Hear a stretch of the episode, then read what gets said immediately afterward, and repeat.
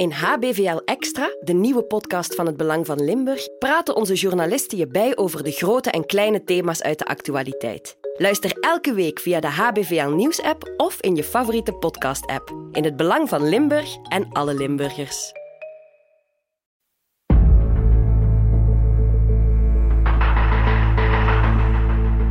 Iedereen verdient een tweede kans.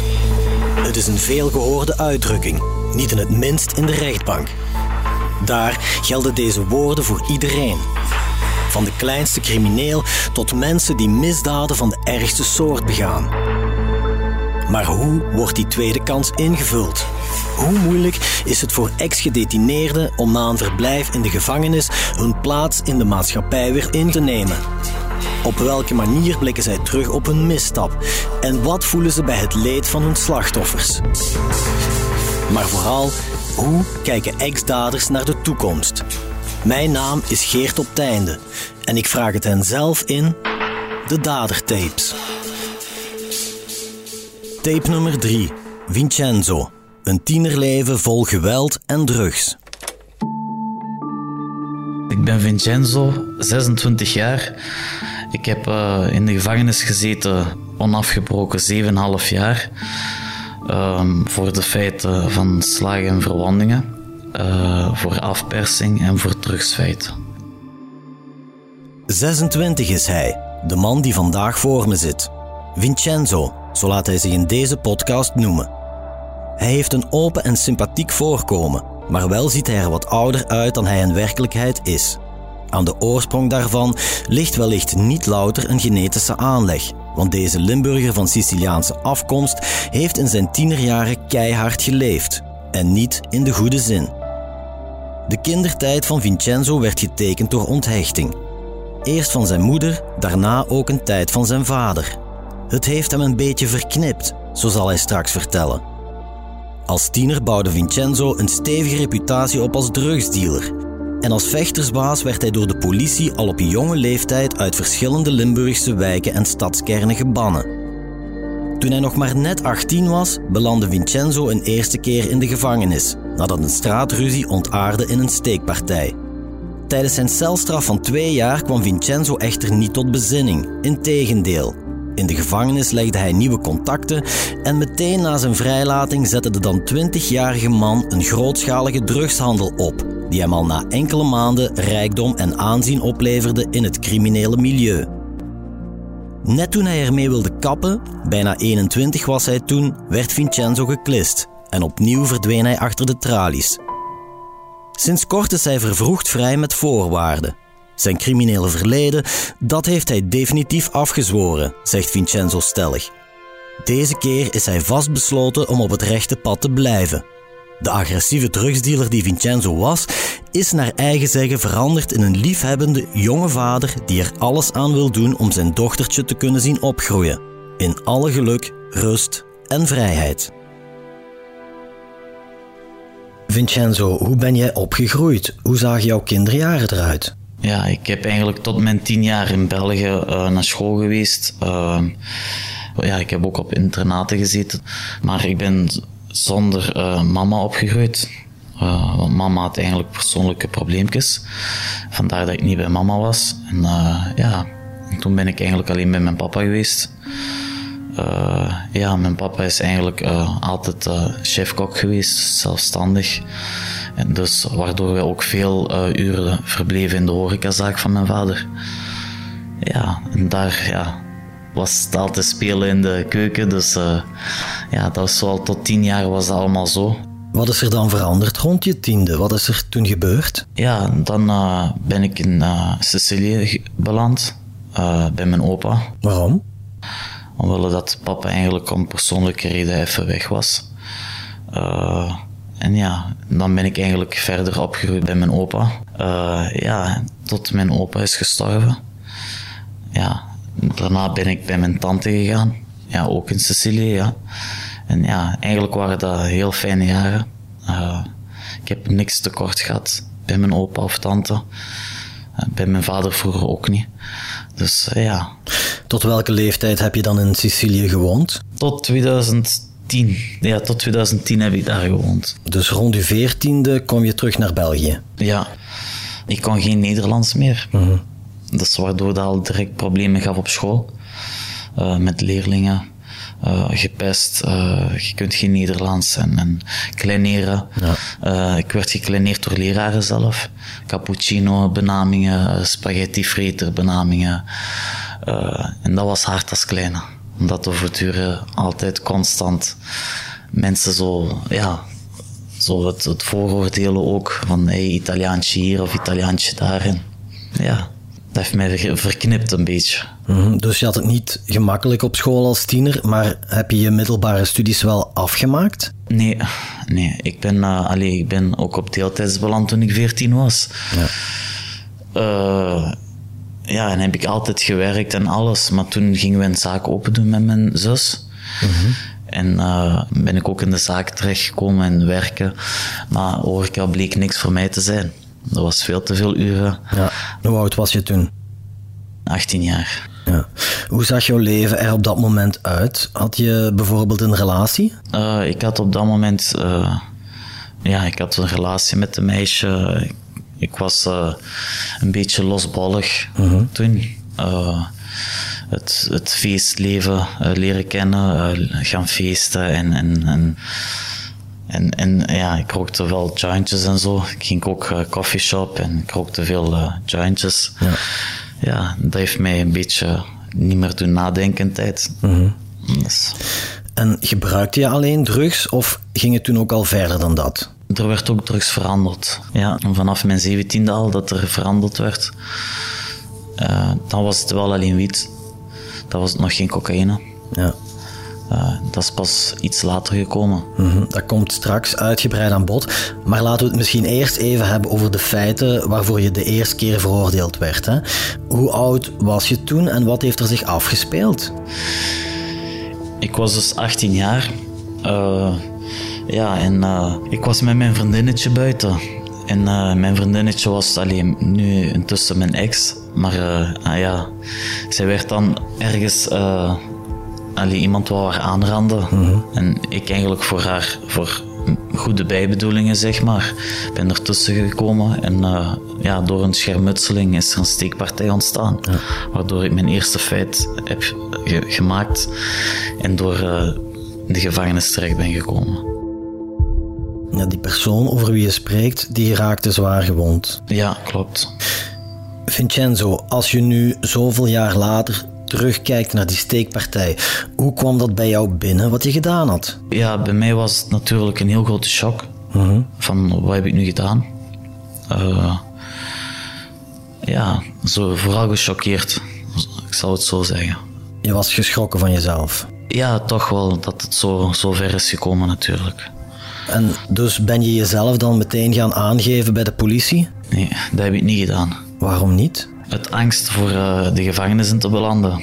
Omdat dat eigenlijk... Uh, ik zou nooit de gevangenis in willen gaan omwille van dat in het verleden een familiaire cirkel ja, ook mensen in uh, justitie aanraking zijn gekomen. Ja. En eigenlijk omwille van dat wou ik eigenlijk nooit in justitie aanraking komen. Mm -hmm.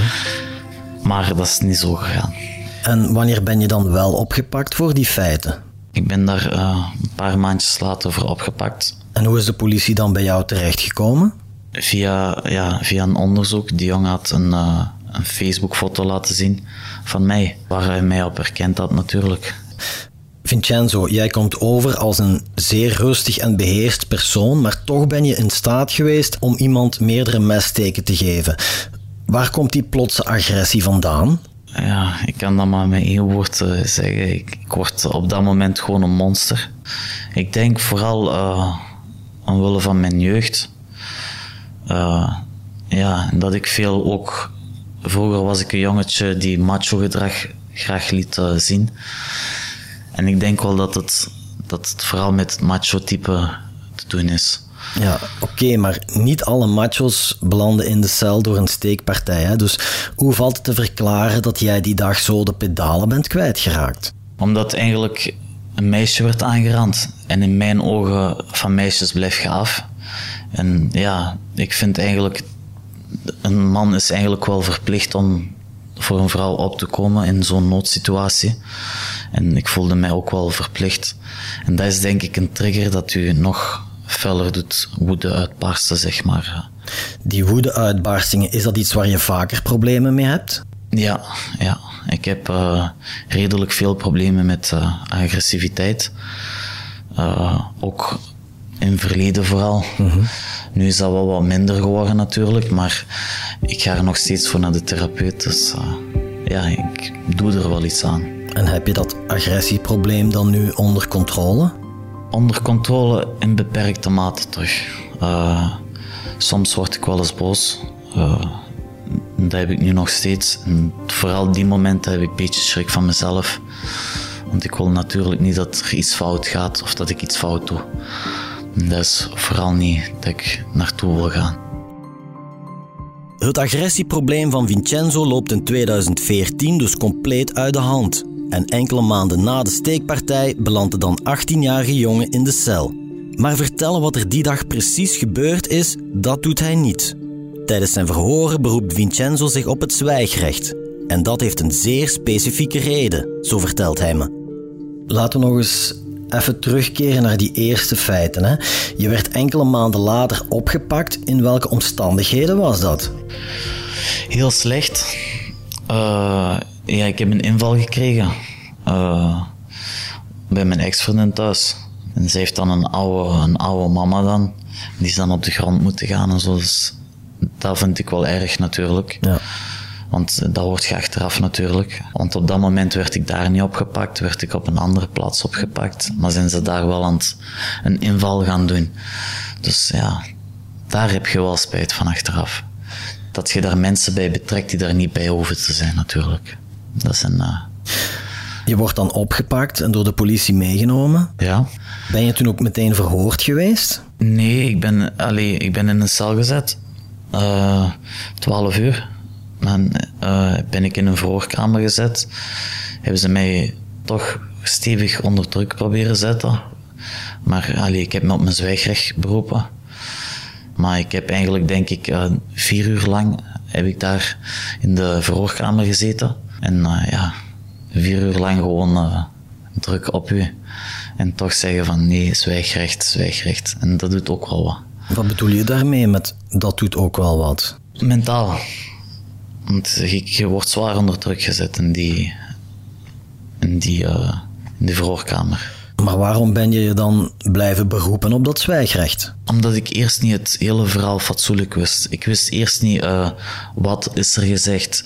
Uh, uh, wat is de aanklacht tegen mij? Waarom ben ik opgepakt? Uh, je wist niet dat je was opgepakt voor die steekpartij? Of? Nee, ik wist wel dat er... Ja, als je elke dag gaat vechten links en rechts... Want dat was al even geleden, snap je? Dus, dus ja, ik, ik, had totaal niet verwacht eigenlijk. En dan zit je daar in de verhoorkamer wilt je zwijgrecht doen, omdat ik ben iemand, ik ben heel achterdochtig op zoiets. Dus als het met justitie te maken heeft, ben ik heel voorzichtig, achterdochtig en ga ik beginnen denken. Allee, zo was ik toch vroeger. Uh, en dat heeft mij eigenlijk vooral op zwijgrecht laten zetten. Je wist niet meteen dat het over die steekpartij ging, omdat je wel vaker betrokken was bij vechtpartijen. In geweldsdelicten, klopt. Ik was wel uh, ja, vaak, ja, dat was wekelijks toch uh, een aantal keer. Dus jij was toen wel al bekend bij de politie? Ja, toch wel regelmatig moeten gaan, ja. Mm Wanneer ben je dan tot bekentenissen overgegaan? Nooit. Ik heb nooit bekend. Uh, allee, ik heb mijn kant van het verhaal alleen verteld, zou ik zeggen. Wat ik gedaan heb. Maar dat is toch een bekentenis? Ja, een bekentenis van mij is dat wel, maar, maar uh, je vertelt niet. Ik heb bijvoorbeeld niet verteld, hij heeft een mes getrokken, hij heeft mij neergestoken. Snap je? Dat heb ik allemaal niet verteld. Maar waarom vertelde je dat dan niet tegen de politie? Want dat had toch alleen maar in jouw voordeel kunnen zijn? Dat is dus weer die macho-type dat ik zeg. Dat heeft weer met te maken met, uh, ik ga niet iemand anders naaien. En ook al heeft hij mij genaakt, mocht je nog niet praten. Want dat is iemand uh, verraden. Het klinkt als een soort van, van omerta. Ja. Van waar komt dat dan? Ik denk dat dat meer te maken heeft met persoonlijke keuzes. Uh, hoe moet ik het zeggen? Je kiest er natuurlijk zelf voor waar dat je belandt. Wat je oogst zaait. Begrijp je? Ja. En als jij met foute dingen bezig bent, dan moet je weten van, kijk, je gaat praten over anderen, je gaat het moeilijker maken voor u ook. Begrijp je? En in welke zin bedoel ik van, stel je voor, ik praat nu, hey, die dealer, daar heb ik bij gekocht. Die dealer verdwijnt voor een tijdje, maar als hij terug buiten is en die is terug bezig, en hij is op miljoenen aan zitten en jij zit op je kin aan kloppen, op een dag wil je terug iets doen. Wat gaat hij zeggen? Nee, je hebt mij genaaid. Dus daar draait het uiteindelijk ook om. Ja, oké, maar hier was er toch geen enkele link met het slachtoffer, dus dan heb je er toch niks bij te winnen om te zwijgen? Nee, dit geval heeft te maken met eer. Als ik hem in de gevangenis duw, ben ik zo laag als hem. Ja. En, en, en dat mag niet. Want dan gaat je je een slachtofferrol spelen. En dat is, dat, is, dat is de code van een hert, eigenlijk. Je zit verplicht te zwijgen. Je zit niet... Je, dat is geen zwijgrecht. Snap je? Dat is een zwijgplicht. En dat, is, dat moet je gaan houden, snap je? Oké, na je arrestatie werd je dan voorgeleid bij de onderzoeksrechter, hè? Ja, dat klopt. Wat herinner jij je daar nog van? Daar heb ik weer mijn macho-gedrag op gezet. En dat, heb ik, dat is eigenlijk de grootste fout die ik heb begaan. Door te zeggen van, kijk, die had moeten doodgaan. Want dat was nog een wrok die ik had naar hem toe. En uh, je wenst natuurlijk niemand dood, maar uh, een meisje randt je niet aan. Hoe kijk je daar vandaag op terug, op wat je toen in de rechtbank hebt gezegd? Die doodswens voor mijn slachtoffer, daar, uh, allee, hoe dat ik daarop kijk, dat is natuurlijk een fout van mij om zoiets te zeggen. En ja, daar heb ik wel spijt van, omdat ik dat kwaadheid eigenlijk geroepen heb. En dat mocht niet gebeuren omdat bepaalde mensen in zijn omgeving een detentieverleden hebben, beloofde Vincenzo zichzelf als kind dat dit hem nooit zou overkomen. Ijdele hoop, zo blijkt, want op zijn achttiende wordt de jonge man opgesloten in de gevangenis van Hasselt. Vincenzo, je vertelde daar straks dat het voor jou als kind je grootste angst was om in de gevangenis terecht te komen. Hè? Ja. Nu werd je effectief opgesloten. Hoe voelde dat voor jou? Geschrokken. Uh, in het begin was dat alleen de politiebureau. Gaat je denken van, oh nee, Amerikaanse toestanden. Uh, moet ik bang hebben? Uh, slap je? Dus, dus je weet niet wat je te verwachten staat. En dan uiteindelijk kom je daar naartoe, zit je daar binnen en, en, dan is dat totaal iets anders dan wat je verwacht had. Binnen in de gevangenis bedoel je dan? In de gevangenis, ja. En dan, komt, dan verandert je zicht ook. Hoezo? Leg eens uit. Ja, omdat het, allee, je ziet op tv natuurlijk heel grellige dingen van Amerika. En uh, daar ziet je ook uh, agressie in de gevangenis. Je ziet daar zoveel geweld in de gevangenis. je ziet daar drugs in de gevangenis. Je ziet daar mensen worden aangerand. En dan ben ik zelf in de gevangenis beland. En eigenlijk, het was eigenlijk niet zo erg dan dat ik het verwacht had. Hmm. Dus ja, de, gevangene, de, de gevangenis hier is, ja, dat kun je vergelijken met een internaat. En als je een routineleven hebt, dan is het je heel makkelijk om daarin aan te passen. Omdat jij zelf als kind ook in internaten verbleven hebt, hè? Ja, klopt. Klopt. Hoe reageerde jouw familie eigenlijk op jouw aanhouding? Ja, uh, eigenlijk boos, geschrokken. Vooral geschrokken dan boos. Uh, pijnlijk, uh, in tranen iedereen. En dat is wat u van binnen eigenlijk ook afbreekt. Ja. Vooral dat iedereen zich slecht voelt omwille van een domme keuze die je hebt gemaakt. Ja. En dat draagt je jaren met u mee. Wat werd jou precies ten laste gelegd? De aanklacht was in het begin poging roofmoord. Omdat uh, ze verdachten dat ik uh, zijn gsm en portefeuille had gestolen. Hij had dat ook zo aangegeven. En dat bleek uit latere verklaring niet zo te zijn. En ook allee, uit onderzoek natuurlijk ligt dat niet te zijn wat dat de slachtoffer zelf zei. En wat is dan de uiteindelijke kwalificatie geworden? Slag en verwonding. En hoeveel heb je dan uiteindelijk voor die steekpartij gekregen? De uitspraak was twee jaar. Allee, uh, ja, zes, nee, 24 maanden uh, gevangenisstraf. Uh, die ik echt moest uitzetten tot de laatste dag. Mm. En hoe lang zat je toen al in voorrechtenis? Al, al 18 of 17 maanden binnen. Dus eigenlijk mocht je enkele maanden na je veroordeling de gevangenis verlaten? Ben ik vrijgekomen, dat klopt. Vond je die twee jaar cel een terechte straf? Ja, ja, zeker. Want natuurlijk, ik heb ook iets fouts gedaan. Ik heb zeker iets fouts gedaan. En omwille van mijn fout verdien ik ook om een straf te krijgen. En uh, ja, -huh. het die straf heb ik gekregen en dan, dan moet ik die ook zetten, snap je? En daar kan ik moeilijk om tegen gaan klagen en gaan doen, want Ja. allee, wie, wie, wie, wie eh, fouten maakt, moet er ook voor kunnen opdraaien natuurlijk. En bij ouder worden leert je ook als man dat je fouten moet kunnen toegeven. En ja, het was fout van mij. Jouw slachtoffer, was hij ook aanwezig bij de uitspraak? Nee, allee, ik heb hem ene keer tijdens een zitting gezien. En eh, ja, dat was het zo tijdens mijn correctionele zitting. Is er wel een poging geweest om een herstelbemiddeling op te starten? Ja, ik heb een aanvraag ingediend in de gevangenis om een eh, herstel eh, te doen. Een slachtofferbemiddeling. Maar ja, hij zou daar niet akkoord mee gegaan zijn. Omdat hij mij niet wou zien. Wat ik ook begrijp. Hoe belangrijk was dat voor jou om met jouw slachtoffer in gesprek te gaan? Voor mij was dat toch belangrijk. Eh, omwille van dat ik dat hoofdstuk ergens toch wou afsluiten voor hem. Want alleen voor mij is dat wat minder, maar voor hem is het toch een heel grote impact in zijn leven geweest. En dat wou ik hem toch, allee, toch eens kijken hoe, dat, dat, hoe, hoe dat hij zich daarover tegenover voelt. Je hoort wel eens dat gedetineerden dat die een bemiddeling met hun slachtoffers opstarten om op een goed blaadje te staan. Hè? Bijvoorbeeld in het kader van een vervroegde vrijlating. Ja. Hoe was dat bij jou? Eerlijk heb je daar nog niet eens aan gedacht. Want eh, ja, ik heb. Dat, daar heb ik niet eens aan gedacht voor een, eh, voor een herstel te doen voor mijn papieren. Bij mij was het gewoon meer. eh, ik wou hem in zijn ogen zien.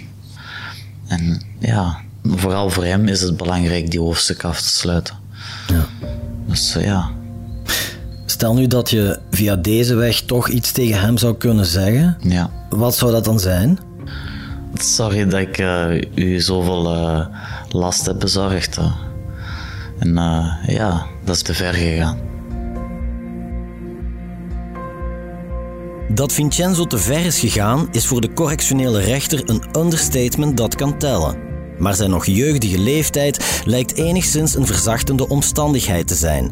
Vincenzo krijgt 24 maanden cel om zich te herbronnen. Maar dat is niet bepaald waaraan hij zijn tijd in de gevangenis besteedt. Vincenzo, jij was 18 toen je voor de eerste keer naar de gevangenis moest, hè? Ja, ik was juist 18, ja. Je vertelde eerder dat het gevangenisleven na verloop van tijd wel meeviel, maar voor zo'n jong iemand moeten die eerste dagen toch wel een indruk hebben nagelaten. Ja, ik was toen de jongste dat in de gevangenis zat. En eh, dat was wel slikken. Dus eh allee, als, als... Je denkt ook natuurlijk, mijn leven is verpest. Eh, ik mis veel buiten. Dus je gaat beginnen denken aan van, oh, wat ik heb gedaan moest ik niet doen. Snap je? Dat is vooral het, het, het, waarom de gevangenis is eigenlijk. Is gewoon om je te laten nadenken over wat je hebt fout gedaan. Ja. En het is ook wel zo. Want als je s'avonds in je celletje zit om 9 uur en je kunt niet slapen tot 3, 4 uur s'nachts omdat je bed zo slecht is, gaat je beginnen denken. En dan gaat je beginnen denken aan alles wat je hebt fout gedaan. En hoe voorkomt je dat en hoe dit en hoe dat. En dat is dan wel iets goed wat je leert in de gevangenis. Maar eh, ja, eigenlijk doet gevangenis meer slecht met de jeugd dan goed. Omdat ze daar ja, mensen leren kennen. Daar worden connecties gelegd. Dus ja, dan komt je buiten en dan begint alles terug opnieuw meestal.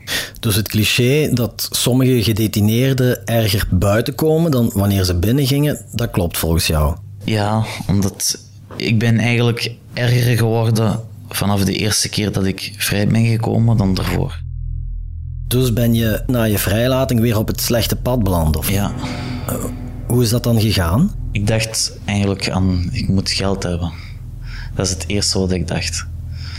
Waarom zonder geld zet je niks? Ze zeggen geld maakt niet gelukkig, maar je zet niks zonder.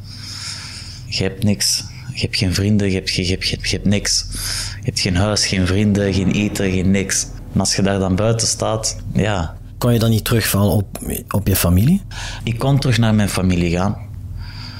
Eh, maar ik denk dat ik uit schaamte niet ben teruggegaan. En schaamte dat ik toch in de gevangenis ben beland. En daarom ben ik niet teruggegaan en is het al snel terug fout gelopen. Op welke manier is het fout gelopen? Wat heb je dan gedaan? Ik heb Meteen na mijn vrijlating heb ik, uh, heb ik iemand overvallen, eigenlijk. En met die geld van die roof, zeg maar, een afpersing, heb ik uh, drugs gaan kopen, partij drugs. En zo ben ik begonnen met terug opnieuw het kopen en verkopen van drugs. Dus je komt uit de gevangenis na een celstraf van twee jaar en het eerste wat je doet is opnieuw een crimineel feit plegen. En daar heb je wat je daar juist zei, je clichéverhaal. Dus je gaat mensen leren kennen. En iedereen stoeft over elkaar in gevangenis. Iedereen stoeft over zichzelf. Dus je gaat nummers vragen. En je gaat zo je connecties en je banden leggen. Dus je gaat ook willen wat dat die mensen hebben. En dat is eigenlijk, dat is menselijk. Elke mens als hij een andere mooie auto ziet, wil ook die mooie auto. Maar bij de jeugd is dat nog harder. En, en, ja, als je niks anders gewoon zet dan mooie auto's rijden en mooi daar en, en mooie, dan, ja, dan als je opeens niks hebt, dan wil je alles zelf hebben. En hoe sneller, hoe liever.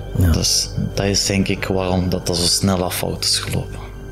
En hoe is dat dan verder geëvolueerd? Het werd, allee, uh, wat gebeurt er op een gegeven moment? Je ziet geen waarde meer in geld. Dus je maakt, je maakt eigenlijk op je leeftijd al zoveel geld dat je niet meer naar geld kijkt. En omwille van dat wilt je alleen meer en nog meer en nog meer. En dat is, je wordt hebberig. Snap je? Je wilt, je wilt alles hebben. Elke cent die iedereen in zijn zakken zet, moet van u zijn. Mhm. En dat is, dat is het hebberigheid, denk ik. Vooral, je wilt altijd meer. Het is nooit genoeg. Ja. Daarom gaat dat groter en groter. Drugshandel bedoel je dan? Ja, drugshandel. En uh, dus ja, dat is van, begint eigenlijk heel klein. En omwille van dat je heel hebberig wordt, gaat je meer nodig hebben om ook meer weg te doen en meer te verdienen. Mm. En dan blijft het niet alleen bij softdrugs, maar dan gaat je ook naar harddrugs grijpen, omdat dat meer geld maakt. En dan zit je al heel snel vertrokken. Dus je zette een drugshandel op, ja. hè, die al snel uitgroeide tot een business met grote volumes. Ja. Uh, op welk moment is de politie dan opnieuw bij jou terechtgekomen? Op het moment dat het is fout gelopen met mijn ex-vriendinnetje. Uh, is zij eigenlijk uit, uit... Zij is eigenlijk bang van mij geworden. Uh, en uit angst is zij naar politie gegaan. En is zij heel haar verhaal gaan doen. Hmm. En ja, zo ben ik een, een inval gekregen en, en, is er van alles gevonden. Ja. Allee, niet echt drugs, maar wel dingen waar dat je van kunt denken van dat is een drugshandelaar. En hoe lang was hij op dat moment vrij? Zes, zes of zeven maanden, denk ik. Nee, nee acht, negen maanden, sorry. Dus een dik half jaar na jouw vrijlating word je opnieuw voorgeleid bij de rechter. Wat zei die tegen jou? Ja, die was daar niet blij mee. Zegt van ja, dat is uh, op korte tijd al de tweede keer. Uh, maar ja, toen was ik nog macho gedrag. Dus uh, ik zei ook dat het mij niet veel uitmaakt. Dat ze mij gewoon terug naar Hasselt moest sturen. En eigenlijk omwille van mijn grote mond hebben ze mijn luik gezet. Voor mijn lesje te leren. Ja. Maar ja, ik was nog een beetje los in mijn hoofd. Dus uh, ja, als je jong bent, gaat je er niet aan denken aan de consequenties wat je zegt op dat moment. Mm -hmm. Ja. Nog geen jaar na zijn eerste vrijlating staat Vincenzo opnieuw voor de rechter. Maar deze keer komt hij er niet vanaf met 24 maanden. Vincenzo zal bijna drie maal zo lang moeten zitten. Een straf waarvan hij de eerste tijd doorbrengt in de beruchte gevangenis van Lantin. Dat verblijf is, zeker in het begin, geen pretje voor de dan 20-jarige Vincenzo. Hoe het hem daar vergaat, hoe hij na vier jaar vrijkomt met een enkelband en waarom hij dan plots een bocht van 180 graden maakt, vraag ik hem morgen in deel 2 van deze dadertape.